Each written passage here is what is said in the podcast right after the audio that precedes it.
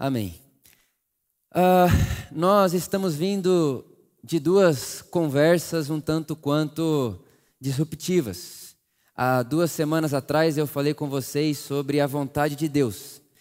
Então, qual que é a vontade de Deus para nós e qual é a vontade de Deus para mim, para você? Né? Se Deus é pessoal, então Deus tem um pensamento sobre você.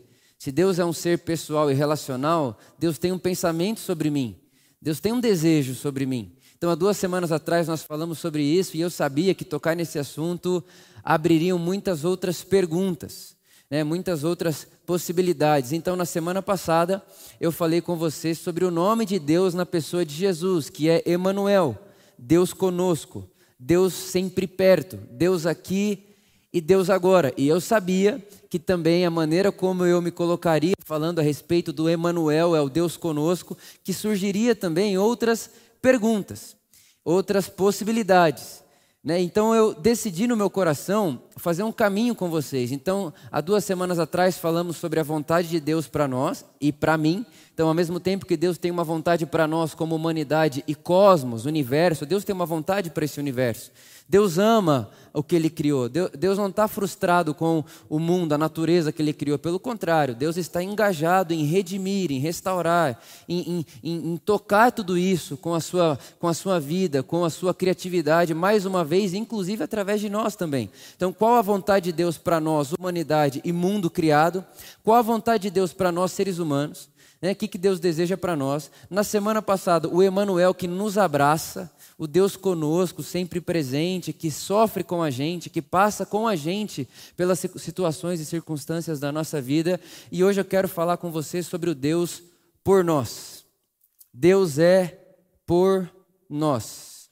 Quem aqui nunca ouviu essa expressão?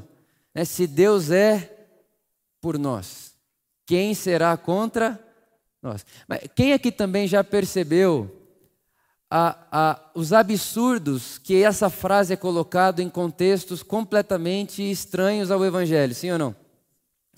Então, se Deus é por nós, quem será contra nós? É, tem, gente que, que coloca isso como se fosse uma espécie de amuleto da sorte.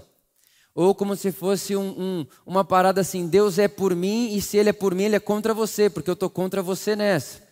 Então é como se a pessoa fosse entrar num tribunal, a vida é um tribunal para essa pessoa, e, e, ela quer Deus com ela, a testemunha dela é Deus. Então, se Deus é por nós, se Deus é por mim, se Deus é pela minha causa, quem será contra mim? Você que não é.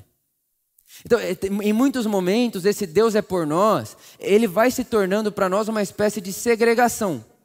Então, Deus é por nós, e se Ele é por nós, Ele é contra eles.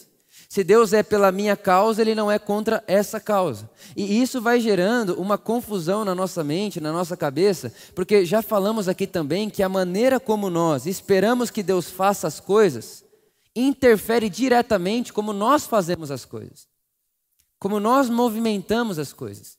E quando você vai pensar Deus, quando você vai pensar na percepção de Deus e na experiência de Deus, existem algumas coisas, existem alguns pensamentos e existem algumas misturas que a gente não consegue fazer. Por exemplo, uh, dentro do mundo da química, dentro do mundo químico, química mesmo, existem alguns produtos que não podem ser misturados com outros produtos. Eles não têm compatibilidade são produtos incompatíveis. E, inclusive, os químicos vão dizer que se produtos incompatíveis forem misturados, eles podem causar fatalidades. Então, dentro do universo químico, se eu misturo produtos incompatíveis, eu posso criar reações inesperadas e até fatais.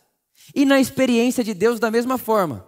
Existem pensamentos sobre Deus que são incompatíveis. Por exemplo, se nós pensamos e acreditamos que Deus é graça, que Deus é amor, que Deus é misericórdia, Deus é luz, é incompatível pensar sobre o mesmo Deus que Ele é um Deus segregador, opressor e controlador. É incompatível. É, é como se não, não, não dá para caracterizar uma pessoa que ao mesmo tempo é toda amor, ela é controladora.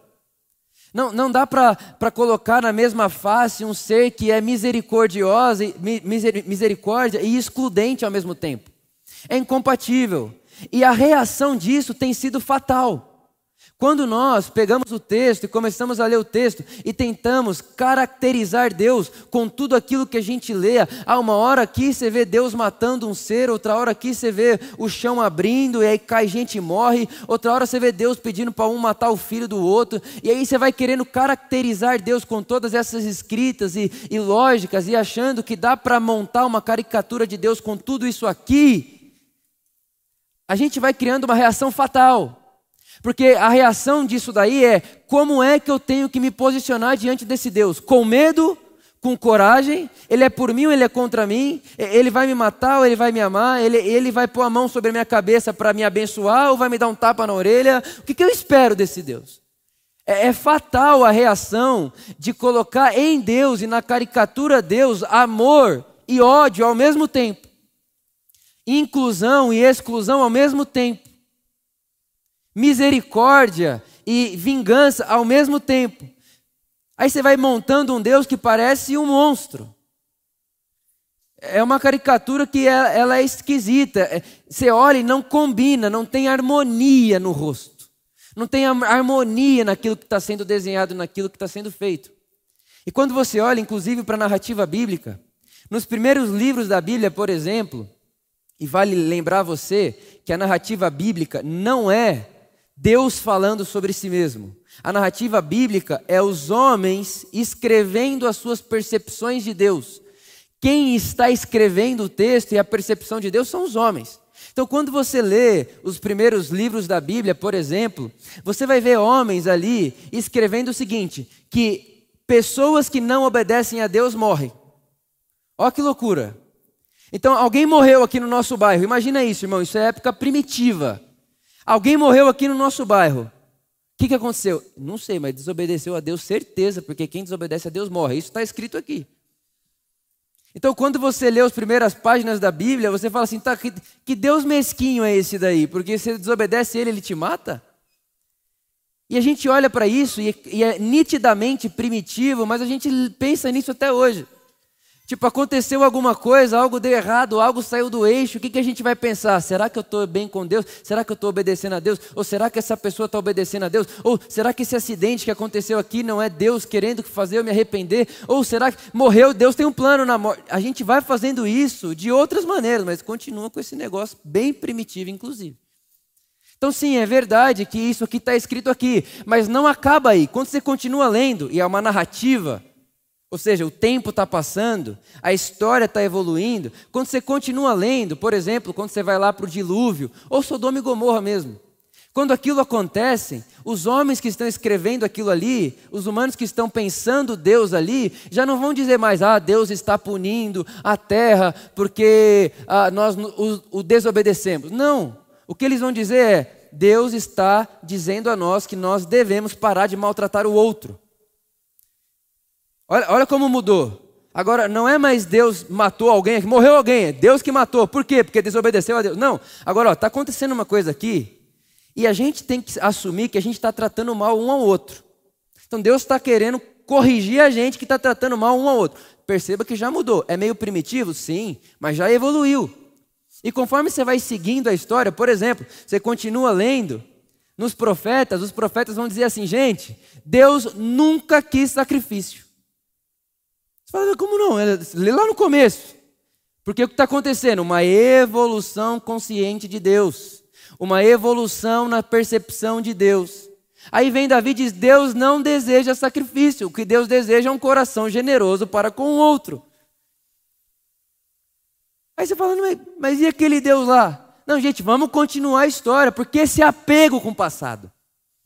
Continua, evolui, muda, se transforma, deixa-se mudar e continua a história. E é interessante que aquele Deus que a gente leu lá, lembre-se disso, não é Deus escrevendo sobre si mesmo, é os homens escrevendo sobre ele. Aquela, aquele texto que estava escrito assim, e aquela pessoa pode morrer por ter desobedecido a Deus, de repente esse Deus, lá em Jeremias, está dizendo o seguinte: eu me sinto como um marido abandonado, vocês me abandonaram.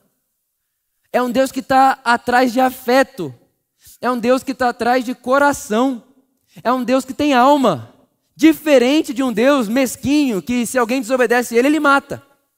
Então, o que está havendo aqui? Uma evolução da consciência humana, uma evolução da percepção humana sobre Deus. No começo, o vizinho morreu, deve ser Deus. Meu Deus, caiu no buraco, deve ser Deus.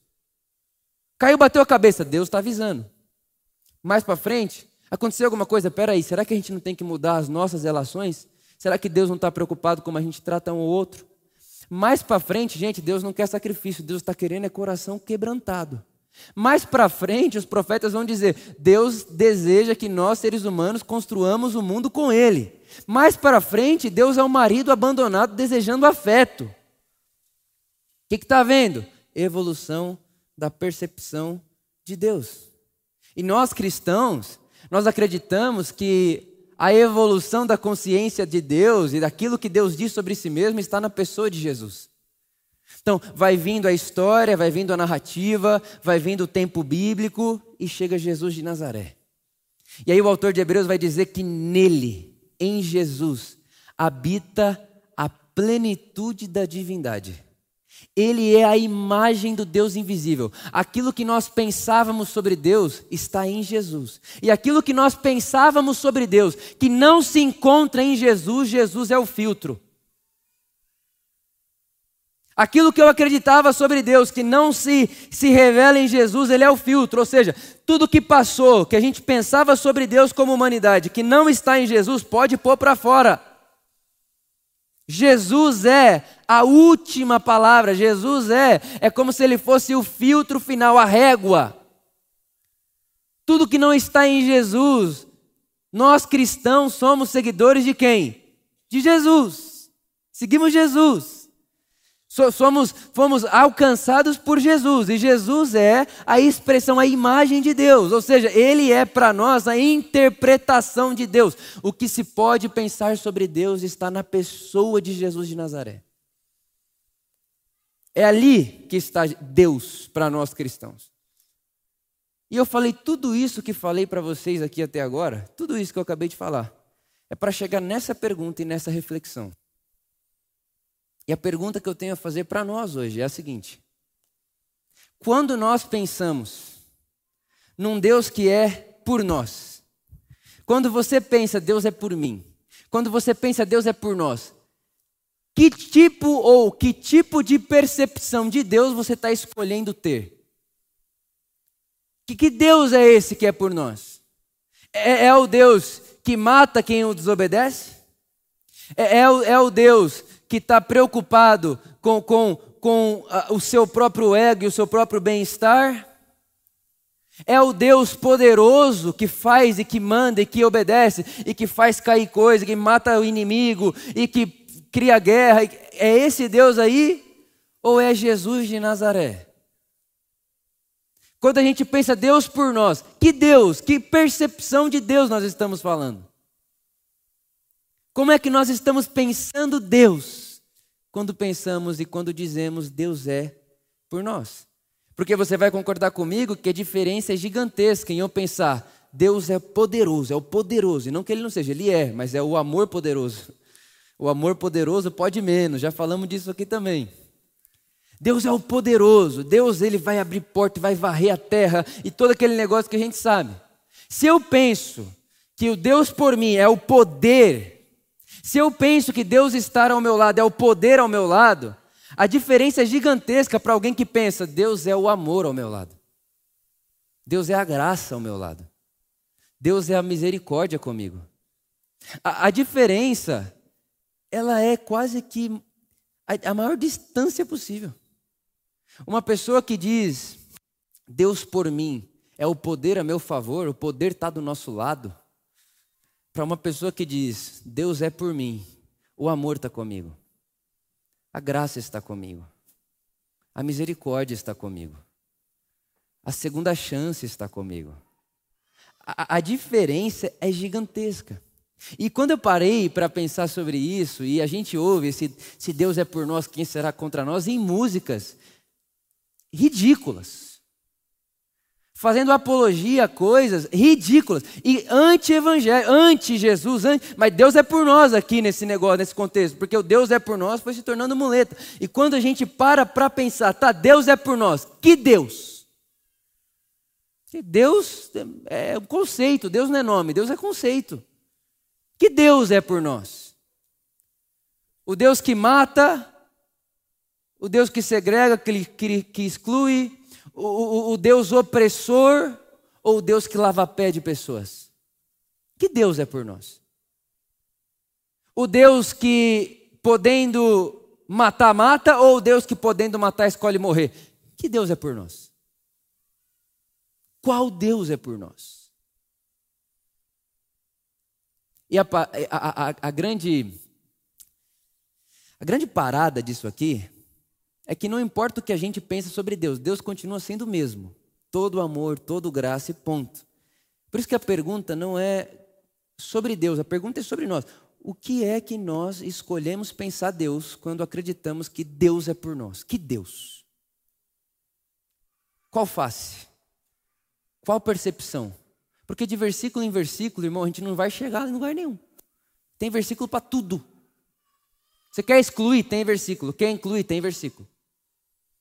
Você quer dar um chute na pessoa do seu lado e falar, Deus vai, me, Deus vai fazer justiça, essa pessoa vai embora da minha vida e é Deus quem vai mandar ela embora da minha vida, tipo um senso de vingança. Tem versículo. Você quer acolher a pessoa, perdoar ela e abraçar ela e dar a segunda face? Tem versículo. Então, de versículo em versículo, a gente não. A pergunta é: que escolha você está fazendo para traduzir a Deus para a sua vida? Como é que, qual é o óculos que você põe para enxergar Deus? Porque Deus é tão livre, tão livre, que pessoas pensam absurdos sobre ele, ele não aparece para se defender. Essa, essa, é uma crise que eu tenho com Deus. Deus, por que você não aparece algumas vezes, uma vez ou outra? Só uma vez ou outra, porque tem coisa que não tem lógica. Deus, não é possível que você vai deixar alguém pensar isso de você.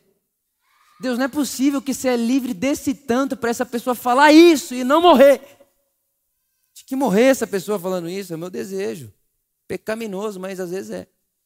E como é que pode pensar uma coisa dessa de Deus? Como é que pode falar em nome de Deus com essa postura? Como é que pode pôr na conta de Deus essa pauta? Meu Deus, isso é anti-Deus e anti-Jesus Cristo de Nazaré.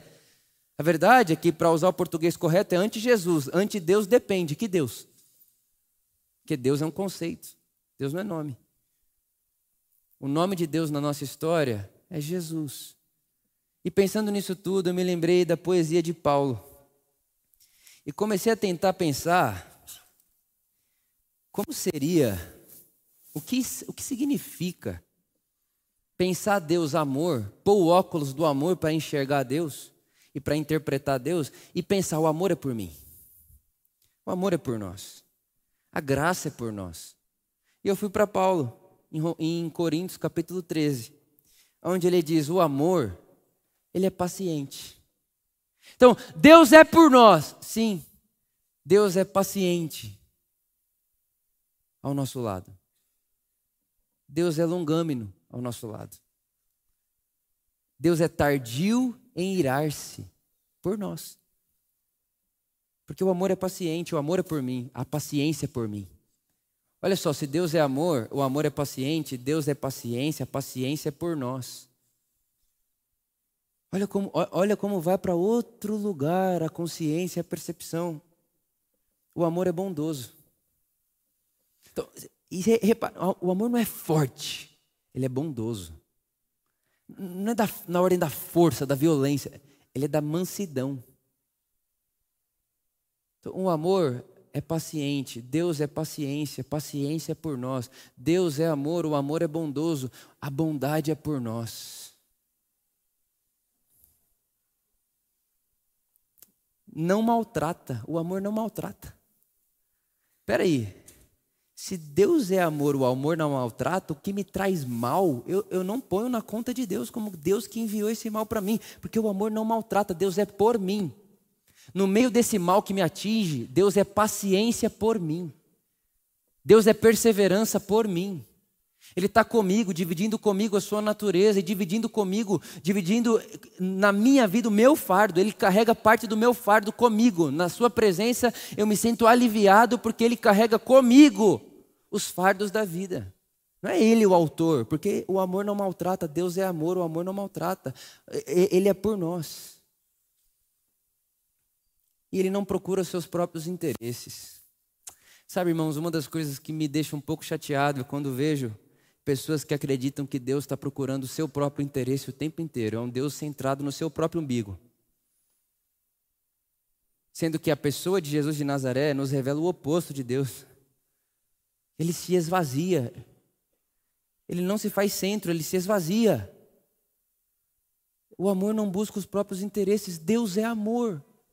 Deus não está. Quando Deus fala para você assim, Vitor, seja santo. Deus não está falando, seja santo, porque é o meu interesse que você seja santo. Ele está falando, Vitor, seja santo, como eu sou santo, porque para você é bom que você, você vai sofrer menos. Ele não está interessado no umbigo dele, irmãos. Deus não está com ausência de nada. Ele é suficiente. Ele, ele não está precisando. Ele não está com interesse. Deus é amor e o amor não busca os próprios interesses. Eu estava assistindo uma série que, inclusive, você deve assistir, e se não assistiu, assista. Não vou dar spoiler, fique em paz. This is us. O que acontece é que no final. É brincadeira. Mas tem uma fala de uma pessoa que me marcou muito. E a pessoa fala o seguinte: não há nada melhor do que aprender o incondicional. Estava conversando com a Luísa ontem à noite. A gente deitou e sabe quando você deita e começa a conversar e demora a dormir? A gente ficou conversando muito tempo. E eu olhei para ela e eu estava falando assim, amor, eu vou te falar uma coisa estranha agora. Ela o quê? Eu falei, você sabe que vô, ser vô, não é questão de idade. Sabe o que é vô? Vô é um pai que já errou. Vô é um pai que já errou. Protegeu demais, pôs muito debaixo da asa e viu que não é assim que funciona a vida. Então o que é o vovô? É um pai evoluído. Eu olhei para a Luísa e falei assim, amor, eu quero ser vô do nosso filho. Ela, Vitor, o que? Eu falei, não. Eu, eu, eu, e aí eu comecei a falar para ela, inclusive, amor, eu quero te contar agora em primeira mão, isso ontem à noite, quais serão as, uma das minhas primeiras palavras quando esse baby sair daí. Eu vou pegar ele no meu colo, eu sei que isso é mais para mim do que para ele, não vai entender nada que eu estou falando. Mas eu vou pegar ele no colo e vou falar assim: Filho, filha, papai não pode tudo. Papai não vai poder fazer tudo por você. Não vou estar tá te vendo em todo lugar. Não vou conseguir impedir que você caia. Vai ter coisa que você vai querer que eu faça e eu não vou fazer porque eu não quero, e vai ter coisa que eu não vou fazer porque eu não posso. Papai não é um super-herói. Papai não vai proteger você, o seu joelhinho, a sua cabecinha. Você vai bater a cabeça, você vai bater o joelho. Vai ter dia, filho, que o papai não vai querer estar onde você está. Vou querer andar de bike. E você vai ficar chorando com sua mãe. Vai ter dias assim, filho, filha. Só que tem uma coisa que papai te promete. Não é que eu vou te proteger e que eu vou dar tudo que você precisa. Não sei se eu vou dar tudo que você precisa. O que eu te prometo é que você vai conviver sempre no ambiente do meu amor. Isso eu posso te prometer. Quando, quando meu filho começar a crescer, eu não quero que meu filho pense assim: nossa, eu experimentei do poder do meu pai. Porque ele, ele falava, eu tinha que obedecer. O que ele mandava, eu tinha que fazer. Irmão, é muito possível Deus ter obediência de algumas pessoas, mas não ter o coração delas. E eu não quero meu filho assim. Pelo contrário, eu, eu, eu já estou agora falando, Deus, me ajuda. Eu não quero ser um ser centralizado em mim, buscando meus próprios interesses. Tipo, não toca aí. Como quem diz, se você tocar, você vai me prejudicar porque você vai derrubar o meu vaso. Não, é não toca aí porque te faz mal, pode te machucar. Não quero estar centralizado em mim quando for criar e ensinar meu filho. Eu, eu, não quero que ele cresça pensando, meu pai, ele, ele tinha bons comandos, ele, ele tinha bons conselhos. Não, eu, eu não quero que meu filho cresça pensando, o poder do meu pai era por mim. Eu quero que meu filho cresça pensando, o amor do meu pai é por mim.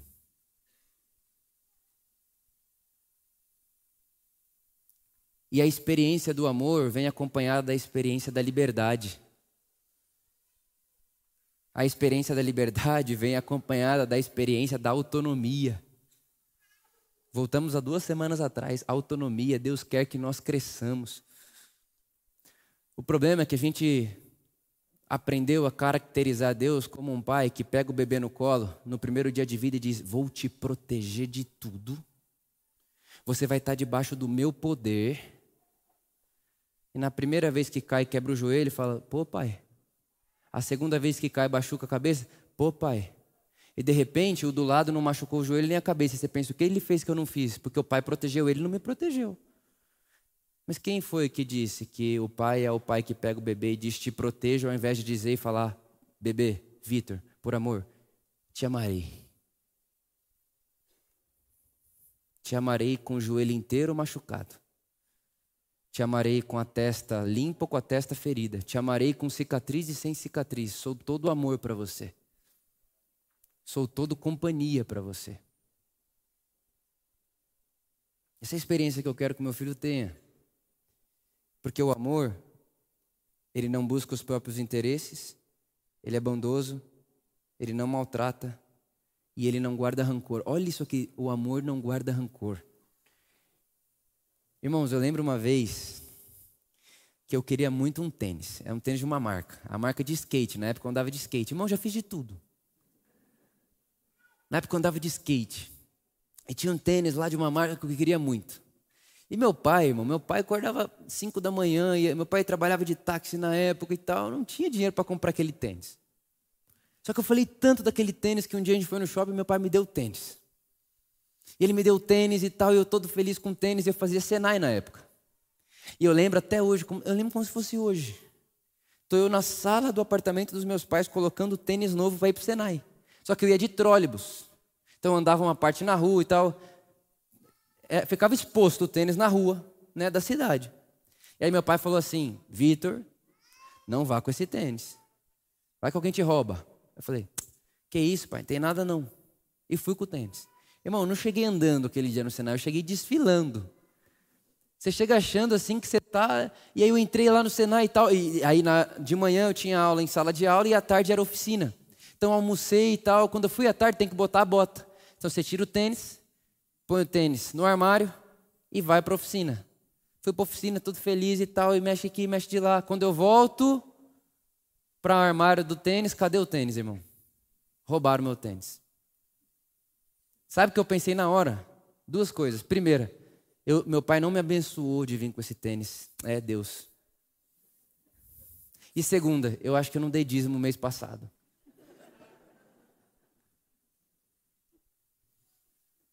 Um Deus rancoroso foi atrás do meu tênis.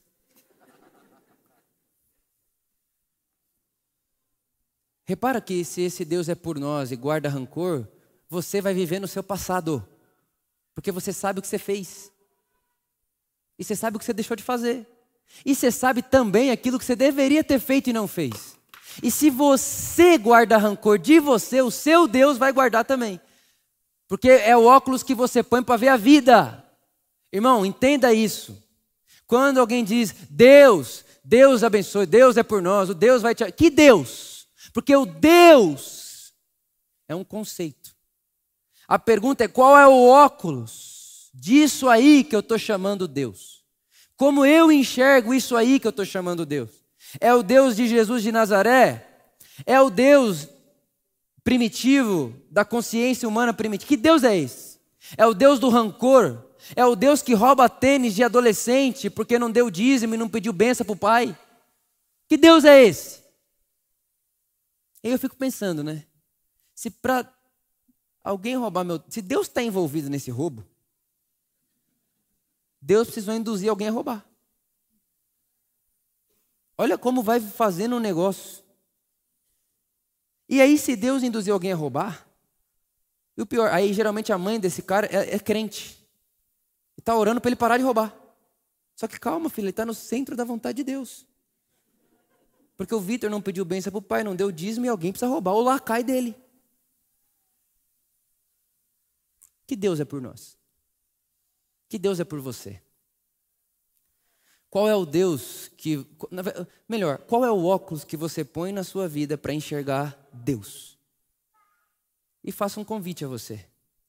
O meu convite é que o óculos que você põe sob seus olhos, os olhos do seu coração, para enxergar Deus, meu convite é que você coloque um óculos chamado Jesus de Nazaré. Jesus de Nazaré. Jesus. Jesus. Só Jesus. Um dos meus textos favoritos é Mateus capítulo 17, e eu termino aqui. Mateus capítulo 17, a Bíblia diz que Jesus ele é transfigurado e aparece na frente dele Moisés e Elias, representando a lei e os profetas. Ou seja, toda a primeira parte da narrativa bíblica. Moisés e os profetas. Moisés significando a lei e Elias significando os profetas, toda a tradição de Israel. Aí a Bíblia diz que estão ali, aparece Moisés e Elias, e Pedro quer fazer aquele momento se perpetuar, fazer três tendas, uma para Jesus, uma para Moisés, uma para Elias, para os três ficarem ali para sempre. E é muito bonito que quando Pedro está falando isso, ele é interrompido. Enquanto ele fala isso, ele é interrompido. E uma voz do céu diz a ele: Esse é o meu filho amado. Como quem diz, eu estou falando é para você olhar para ele, ouçam a ele. E aí o texto diz que Pedro, Tiago e João, eles caem de joelho, o rosto em terra, e é mais, a parte mais bonita do texto é quando eles erguem os olhos depois de terem caído de joelhos, a Bíblia diz que eles abrem os olhos e eles só veem Jesus. O resto sumiu. A nuvem sumiu, Moisés sumiu, Elias sumiu, sumiu tudo. O que, que ficou? Jesus. A minha oração essa semana por mim, por você, por nós da Por Amor, é que ao levantarmos os nossos olhos todas as manhãs, que só vejamos Jesus. E que toda reflexo, e todo reflexo, e toda sombra, e todo personagem, e toda caricatura Deus que não se encontra em Jesus de Nazaré, que isso não interfira na sua experiência a Deus, e que isso não esteja embutido quando você se lembrar que Deus é por você, porque eu vim aqui hoje também dizer a você: Deus é por você. Deus é por nós. E se Deus é por nós, se o amor é por nós, se a graça é por nós, se o perdão é por nós, se a misericórdia é por nós, se a paciência é por nós, se o não rancor é por nós, se a humildade é por nós, se a mansidão é por nós, se a beleza é por nós, quem será contra nós? Se a luz é por nós, quem será contra nós. E nesse nós cabe o mundo inteiro. Deus é por nós. Nós, cristãos, evangélicos, católicos, não, Deus é por nós. Nós quem? Qualquer nós. E não só seres humanos, nós, o mundo criado, natureza, tudo. Deus é por nós. Deus é a favor da humanidade. Deus é a favor da sua criação. Deus está engajado em redimir e transformar esse mundo. Deus é por nós, não contra nós. Que essa verdade, essa sensação e sentimento permeiem o meu coração, encham o meu coração, o seu coração e nos dê olhos para vermos mais uma vez. Amém. Pai, que não nos falte olhos para vermos Jesus de Nazaré Deus feito gente, a exata expressão de Deus, a imagem do Deus invisível. Jesus, nosso Deus, o Deus que se fez carne e que nos revelou a face do nosso Pai. Te agradecemos. Espírito Santo, ilumina o nosso olhar, nos dê graça, sabedoria e coragem coragem para abrirmos os olhos e vermos só Jesus e deixarmos com que as outras coisas simplesmente se vão. Nos dê coragem para que Jesus seja o nosso filtro e que tenhamos coragem na nossa vida e na experiência da nossa vida de não trazermos para a experiência a Deus aquilo que não encontramos em Jesus de Nazaré. Oramos assim, já te agradecendo. Amém. Se você pode, se coloque de pé e vamos cantar a Jesus, nosso Deus. Amém.